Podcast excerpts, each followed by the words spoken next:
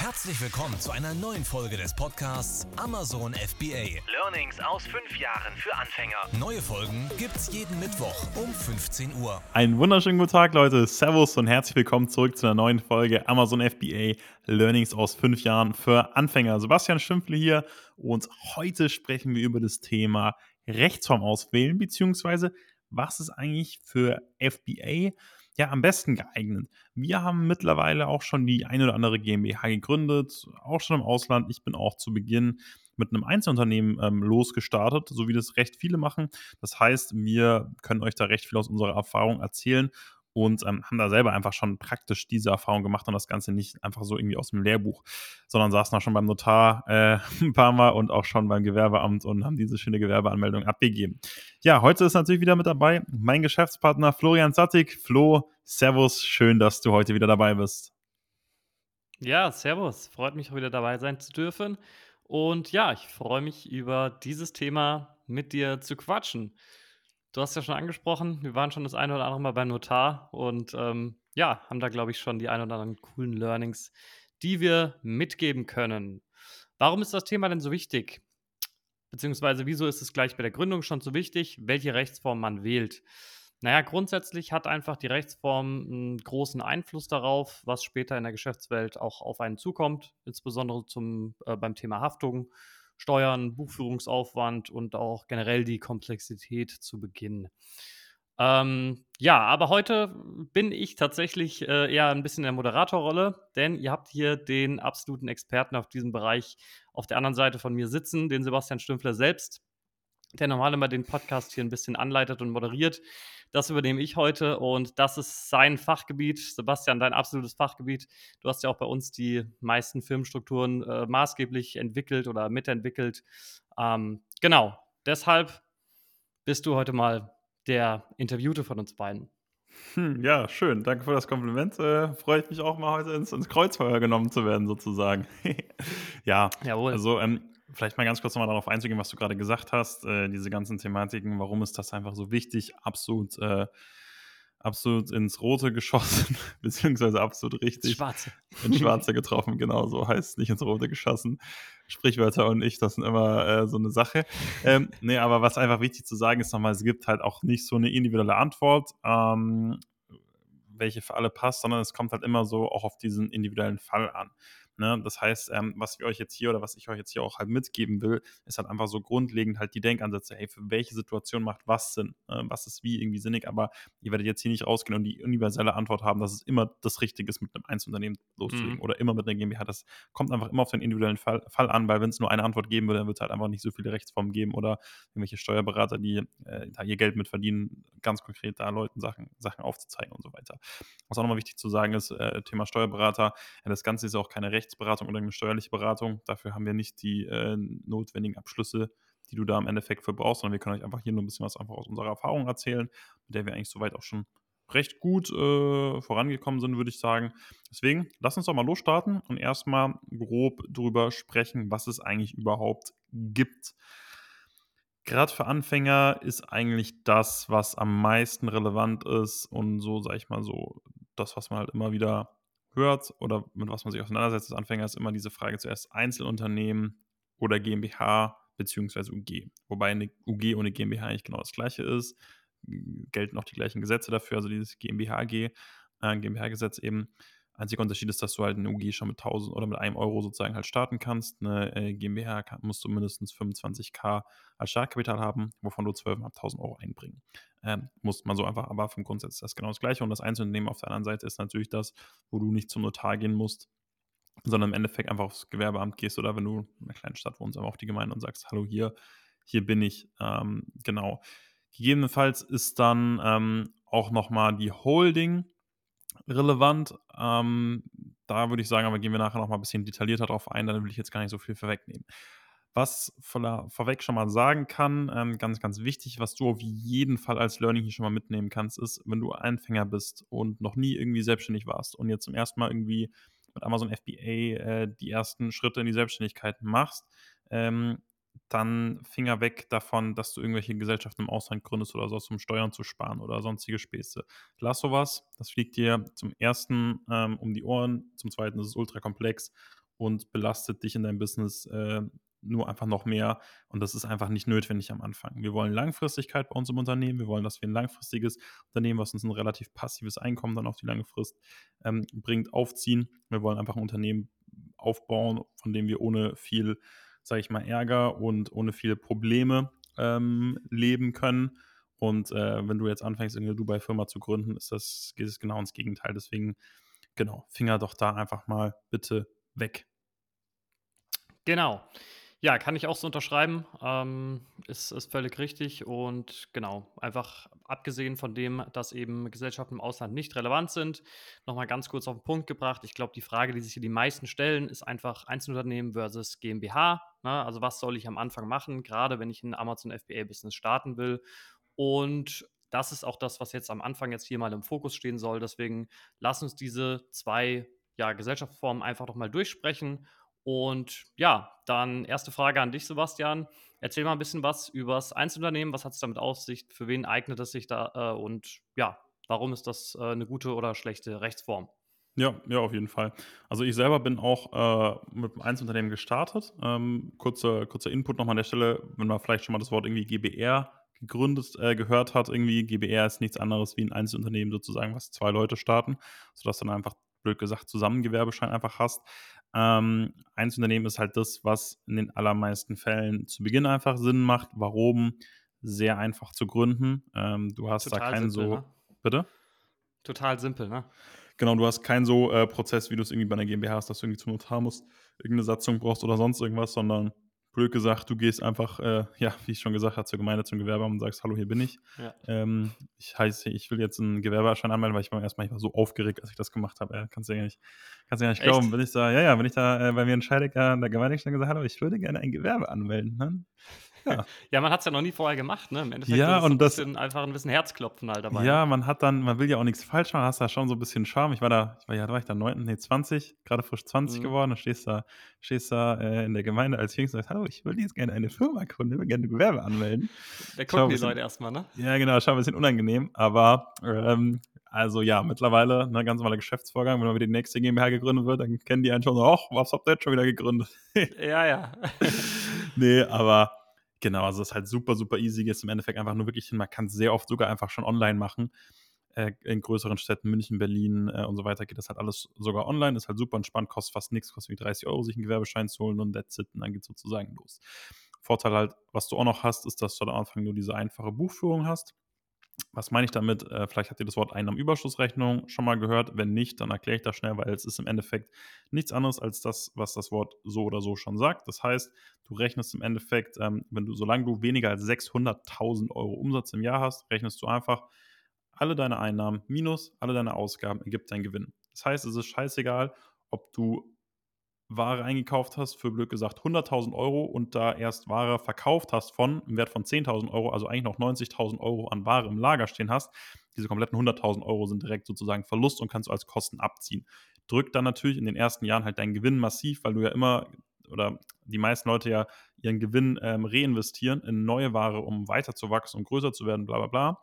Und dadurch, dass du halt dann immer reinvestierst und immer das Geld in Ware halt steckst und die Ware sofort abgeschrieben wird, hast du dementsprechend recht kleinen Gewinn auf dem Papier, heißt du zahlst recht wenig Steuern. Ne? Was natürlich ein, ein genau. Advantage ist, dreht sich dann natürlich irgendwann mal um, wenn du dann im Endeffekt halt dann rauswechselst und dann die Ware auf einmal dann da ist und dann versteuert wird. Ne? Aber ähm, genau, Genau, das, aber das ist eigentlich auch ein sehr wichtiger Punkt, den du angesprochen hast. Ne? Also diese Einfachheit, ne? Dieses, dass man sich da nicht so genau. äh, tief in die Materie reinfuchsen muss. Und das ist wirklich äh, genau wie mit der, mit der äh, Gründung. Ne? Es ist ein super simpler Prozess. Es ist total einfach, kinderleicht eigentlich, auch wenn es ja. am Anfang immer ein bisschen, wenn man es noch nie gemacht hat, sag ich mal so, das sind fremde oder sag ich mal ausgefallene Wörter, die man jetzt so im, im alltäglichen Gebrauch nicht hört. Aber wenn man dann das System einmal verstanden hat, dann ist es total simpel. Ne? A plus B na, also, oder ja, so ist die Einnahmenüberschussrechnung. Ganz, genau, ganz ehrlich. Also genau. Also ich habe ja auch, ähm, als, als ich angefangen habe, ich, äh, ich hatte noch nie einen Steuerberater für irgendwie meine privaten Sachen oder sowas. Auch das hier, die Einnahmenüberschussrechnung, ich habe das einfach selber gemacht. So. Das ist auch, solange ja. du noch keine hohen Umsätze und sowas kann hast, ist das, ist das so idiotensicher. Ähm, das kann ja. wirklich jeder, der, der drei Gehirnzellen hat, so eine Einnahmenüberschussrechnung machen. Ähm, ja, also ich habe das halt auch einfach am Anfang selber gemacht. Kann man machen, also ich empfehle es nicht unbedingt, äh, weil gerade halt auch als Unternehmer, wenn du ins Unternehmertum gehst, dann hast du eigentlich Opportunitäten, weil es einfach nicht du als Geschäftsführer eigentlich deine Buchführung machen sollst, weil es halt einfach du mehr Geld verdienst, wenn du neue Produkte auf den Markt bringst, etc. Ähm, aber man kann das auf jeden Fall selber machen am Anfang beim Einzelunternehmen, ist nicht so ultra komplex. Ähm, bei der GmbH und so wird es halt schon ein bisschen, bisschen schwieriger. Also das einmal zu, diesem, zu dieser Thematik einfache Buchführung. Du hast eben auch nicht diese doppelte Buchführung, dass du irgendwelche Buchungssets oder sowas machen musst, sondern es ist wirklich so dumm, wie es sich anhört. Du rechnest einfach deine Einnahmen minus deine Ausgaben. That's it. Auch in Deutschland. ja. Einfacher, als man sich vorstellen kann. Und also das ist wirklich der größte Vorteil, diese absolute Einfachheit. Ähm bei der Einzelunternehmung. Wie schaut es denn dann sonst so mit äh, Haftungen, Versteuerungen etc. aus? Ja. Da ist ja dann irgendwie, muss es ja einen Haken geben an der ganzen Geschichte, oder? Es klingt, klingt so schön, um wahr zu sein. Ja, ja, klingt so schön, um wahr zu sein, genau, weil da, wo du es jetzt gerade gesagt hast, da hauen uns die Sachen natürlich, dann fliegen uns die Sachen, ich Glück gesagt, wieder um die Ohren. Haftung und Versteuerung. Ähm, also Haftung ist halt einmal so die Thematik, dass du halt, wenn du ein Einzelunternehmen halt hast, du halt mit deinem gesamten äh, Privatvermögen halt haftest. Ne? Heißt ganz konkret, wenn ähm, du jetzt, blöd gesagt, eine Million Euro auf deinem Konto hast da und mit deinem Einzelunternehmen irgendeinen Scheiß machst oder irgendwas kaputt machst und so, und im Endeffekt, ähm, ja, dann eine Million Euro Schaden oder sowas entsteht, dann musst du das komplett mit deinem privaten Vermögen sozusagen bezahlen. Das heißt, das ganze Geld ist dann, äh, blöd gesagt, weg und musst du sozusagen in die Firma stecken. Muss man sich halt immer so ein bisschen fragen, hey, ähm, wie hoch ist sozusagen halt auch die Wahrscheinlichkeit, dass da jetzt irgendwas so Gravierendes sozusagen halt auch passiert, ähm, dass das einen wirklich halt angreift so. Ähm, kleiner Shoutout so an der Stelle, wir haben jetzt knapp 900.000 Bestellungen abgewickelt bei uns im Shop und wir haben mittlerweile keine einzige ähm, rechtliche Thematik gehabt, dass irgendwas, sag ich mal, halt äh, ausgelöst wurde oder irgendwas sozusagen halt passiert ist. Haftungstechnisch.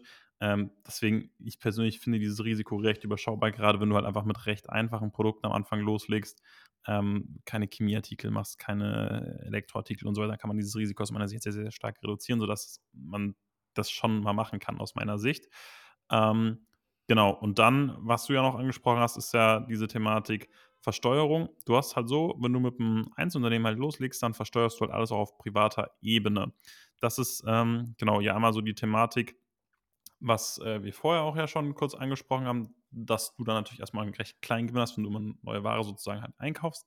Ja, auf der anderen Seite ist halt so, wenn du halt die Gewinne machst, werden die halt komplett mit deinem Grenzsteuersatz halt versteuert. Das heißt, angenommen, du hast jetzt schon einen Job, verdienst irgendwie, weiß nicht, 60.000 Euro oder sowas, dann bist du ja schon in dem Grenzsteuersatz drin von diesen 42 Prozent. Das heißt, für jeden Euro, den du mehr verdienst, zahlst du halt 42 Prozent mhm. Steuern.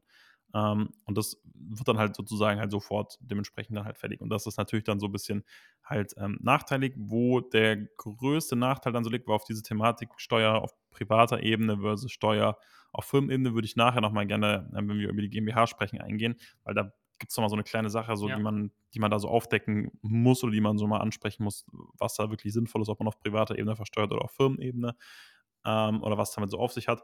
Was du einfach nochmal so mitnehmen musst oder was so das größte Problem steuerlich beim Einzelunternehmen ist, ist, wenn du irgendwann mal deine Firma verkaufst. Ne? Also an so, einem, an so einem Firmenverkauf sozusagen halt stehst. Warum?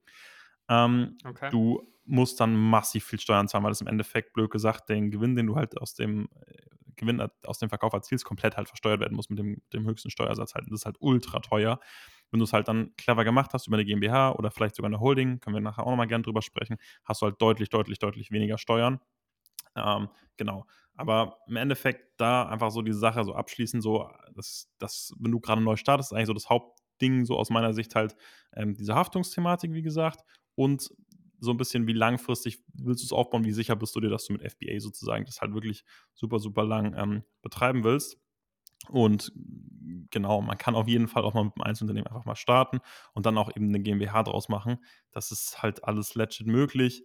Ähm, wichtig ist halt nur, dass man ein bisschen das im Auge hat, dass man früh so einen Wechsel halt auch macht, weil du hast dann auch nochmal so Haltefristen und so weiter. Aber das würde jetzt, glaube ich, das alles ein bisschen ausreizen, einfach vom Grundsatz, ähm, dass man ja. sozusagen einfach mal äh, dazu zu dieser Thematik Einzelunternehmen. Ja, super. Dann vielen Dank. Und dann haben wir eigentlich einen super Überblick bekommen, was so die Vor- und Nachteile sind äh, von der Einzelunternehmung. Und da würde ich einfach kurz noch ergänzen, weil viele sich jetzt wahrscheinlich fragen, was äh, habt ihr denn gemacht, ihr zwei? Wie habt ihr es gemacht? Ähm, auch wir haben es so gemacht, ne? beziehungsweise Sebastian ganz zu Beginn hatte ja ein Einzelunternehmen. Und ähm, genau, später haben wir dann umgewandelt, ähm, erstmal in eine UG und dann äh, sind wir jetzt auf dem Weg, dann auch noch die Umwandlung zur GmbH zu machen. Ähm, alles im Prinzip nach Lehrbuch, Schritt für Schritt ähm, zum richtigen großen Unternehmen. Ja, ansonsten ähm, erzähl doch mal was über GmbH bzw. UG. Ähm, das ist ja jetzt, sage ich mal, das, äh, das Gegenstück dazu oder die andere Seite, wie man es auch machen könnte. Für wen ist das gegebenenfalls am Anfang schon sinnvoll und für wen eignet sich das? Was sind da für Vor- und Nachteile? Jo, ähm, gerne. Kann ich mal ein bisschen was drüber erzählen. Also, Überlegung ist eigentlich halt, wenn du mit einer GmbH oder mit einer UG startest, dann machst du das halt eigentlich, wenn du es von Anfang an äh, professionell aufziehen willst. Ne? Da macht es dann aber eher auch Sinn, ähm, mit einer Holding zu starten, ähm, weil das einfach, sag ich mal, das professionellste ist oder die meisten Vorteile, gerade beim Mhm. Verkauf. Aber ich würde sagen, lass uns da nochmal äh, gleich drüber sprechen. Ja. Wir sprechen erstmal diese GmbH-UG-Geschichte ähm, zu Ende. Ansonsten hast du natürlich einen großen Vorteil bei der Haftung, weil im Endeffekt halt einfach die Haftung ähm, auf Firmenebene sozusagen begrenzt ist. Ne? Also sprich auf diese Einlage, die du am Anfang machst, diese 25k oder bei der UG vielleicht nur 5000 Euro oder sowas, da ist die Haftung begrenzt. Ähm, wichtig nochmal hier dazu, das verstehen ganz viele Leute nicht. Viele Leute denken, okay, dann kann ich jetzt machen, was ich will, kann ich Elektroartikel aus China importieren, es passiert sowieso nichts. Achtung, Achtung.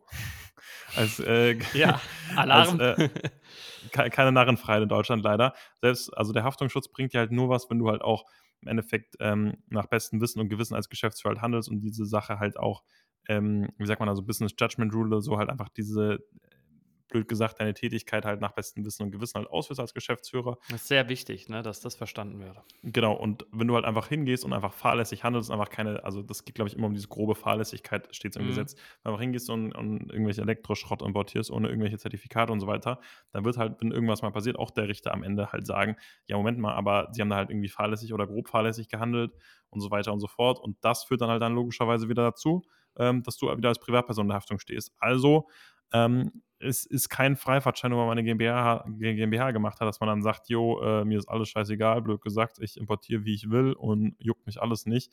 Nein, das gibt es halt in Deutschland nicht, sondern du musst dementsprechend natürlich auch deine ganzen Compliance und so weiter ähm, genau sicherstellen. Andere Geschichte neben dieser Haftungsthematik ist diese Steuerthematik.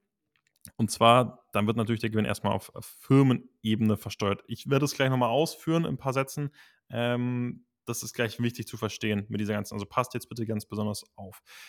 Es ist, man kann pauschal auch nicht sagen, ob es jetzt gut ist, dass es auf Firmenebene versteuert wird oder ob es auf Firmenebene nicht versteuert wird. Das erkläre ich jetzt gleich im Detail, also macht euch jetzt nicht, das wird jetzt nicht zu komplex, einfach mal jetzt genau aufpassen. Also grundsätzlich müssen wir uns erstmal ein paar Begrifflichkeiten definieren. Wir haben auf der einen Thematik unseren Gewinn, den wir im Endeffekt in der Firma machen. Ne? Ich sage jetzt einfach mal, Gewinn vor unserem Unternehmergehalt, also vor unserem GmbH-Geschäftsführergehalt. Von diesem Gewinn wird dann natürlich, wenn wir uns ein Gehalt auszahlen, dieses Gehalt abgezogen und dann bleibt der finale Gewinn sozusagen übrig. Ne?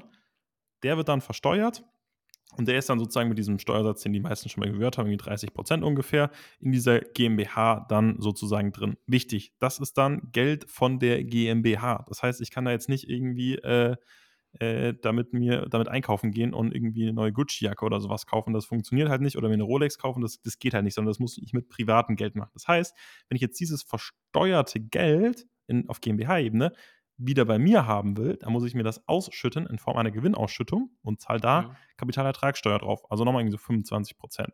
Heißt, ich zahle am Endeffekt, wenn ich zuerst auf GmbH versteuere und dann mir nochmal ausschütte, sogar mehr Steuern als wenn ich äh, im Endeffekt das, das mir direkt sozusagen alles als Gehalt auszahle und meinen Gewinn auf Null sozusagen mache oder wenn ich ähm, im Endeffekt halt das Einzelunternehmen gehabt hätte. So, wenn ich das auf, auf privater Ebene sozusagen betrachte. Deswegen ähm, ein paar wichtige Insights, die man noch wissen muss oder Learnings. Du kannst kein Gehalt so hoch wählen, wie du willst. Es gibt da vom Finanzamt ganz klare Regulatorien, dass man sagt, okay, wenn du so und so viel Umsatz machst, dann darfst du so und so viel Gehalt maximal auszahlen. Alles andere ist dann eine verdeckte Gewinnausschüttung. Und dann sagen die halt, ja, holla, holla, holla, das geht natürlich nicht.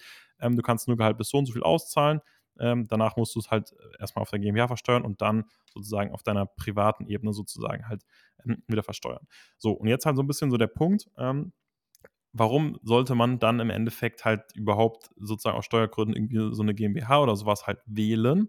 Ähm, naja, wenn du halt das eh nicht willst, dass das Geld sozusagen ausbezahlt wird und du zum Beispiel auf privater Ebene halt schon im Grenzsteuersatz drin bist und deine 42% Steuern zahlst und du halt das Geld, sag ich mal jetzt eh nicht über die kurze Frist oder so bei dir privat sozusagen halt haben willst, sondern das Geld halt möglichst irgendwie lang halt auch in dieser Firma halt einfach haben willst, mehrere Jahre, wo das halt auch wachsen soll, dann hast du halt den Vorteil, blöd gesagt, dass die Steuern, die du halt weniger bezahlst, privat, äh, Firma versus privat, halt dann sozusagen das Vermögen in der Firma weiterbleibt und sich halt mehr verwehrt und es halt weniger sozusagen halt abgezogen äh, wird. Ne? Das sozusagen halt, halt einmal sozusagen als Thematik, ähm, was man hier sozusagen mal ansprechen kann.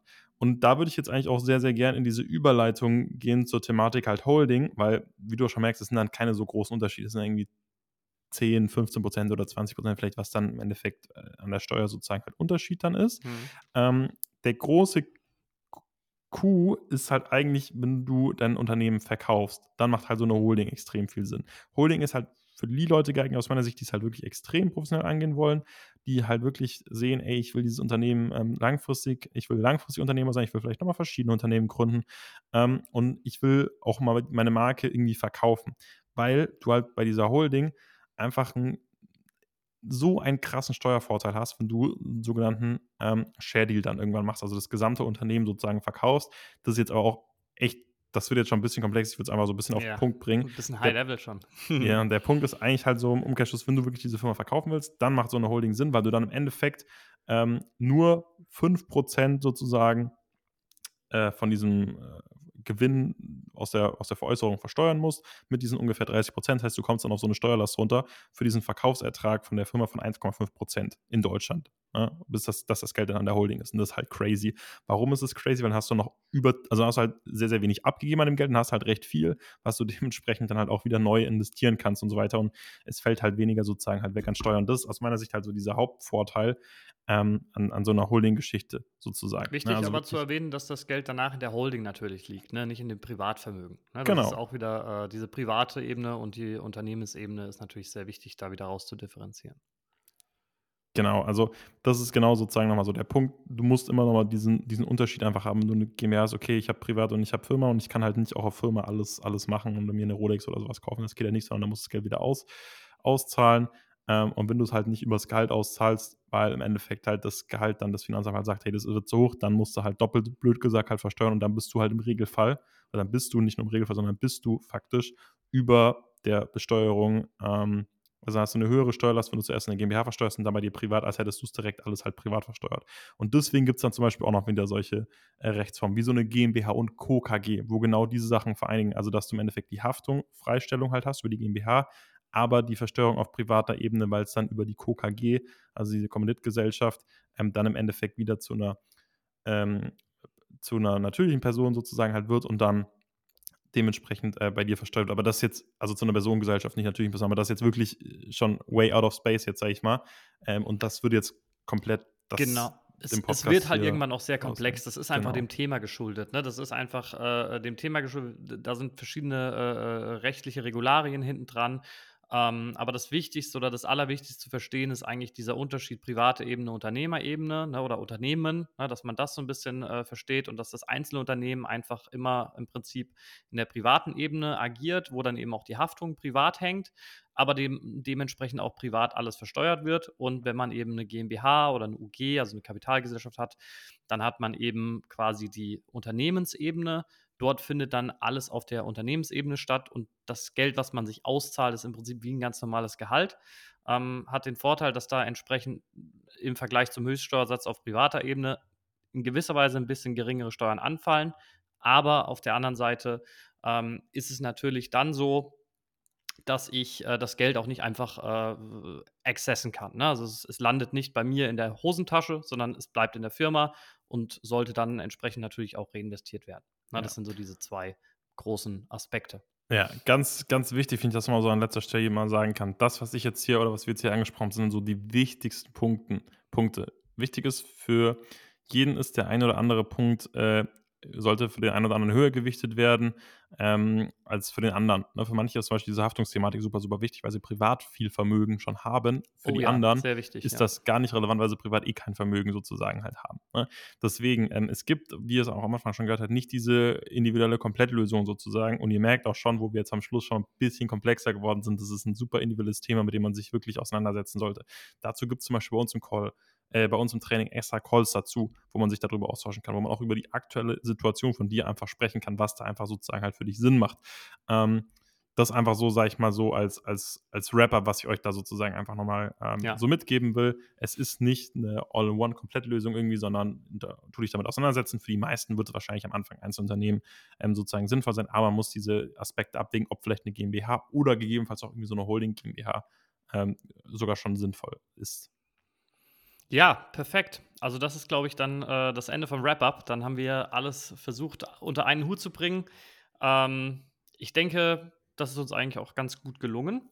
Und ansonsten, ähm, ja, kommt einfach gerne mal vorbei, sprecht doch persönlich mit uns. Wenn ihr Fragen habt, äh, schickt gerne auch mal irgendwie eine, eine Nachricht drüber.